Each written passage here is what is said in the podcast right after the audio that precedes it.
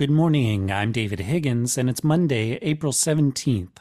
This is CQ Roll Call's morning briefing, and here are the top three headlines you need to start the day.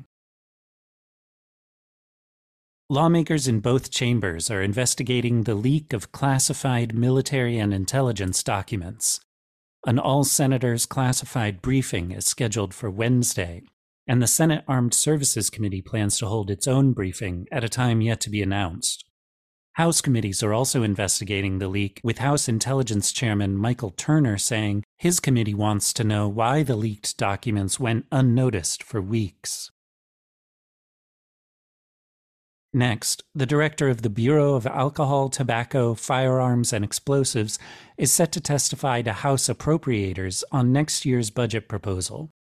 With the recent Nashville school shooting, lawmakers could wrangle over gun legislation.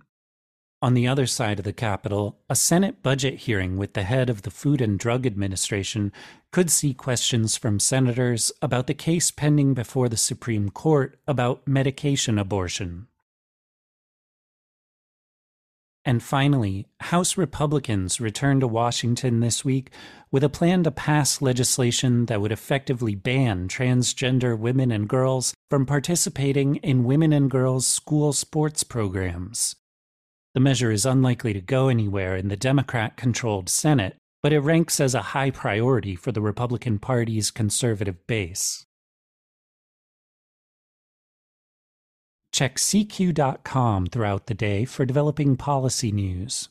And for all of us in the CQ Roll Call newsroom, I'm David Higgins. Thanks for listening.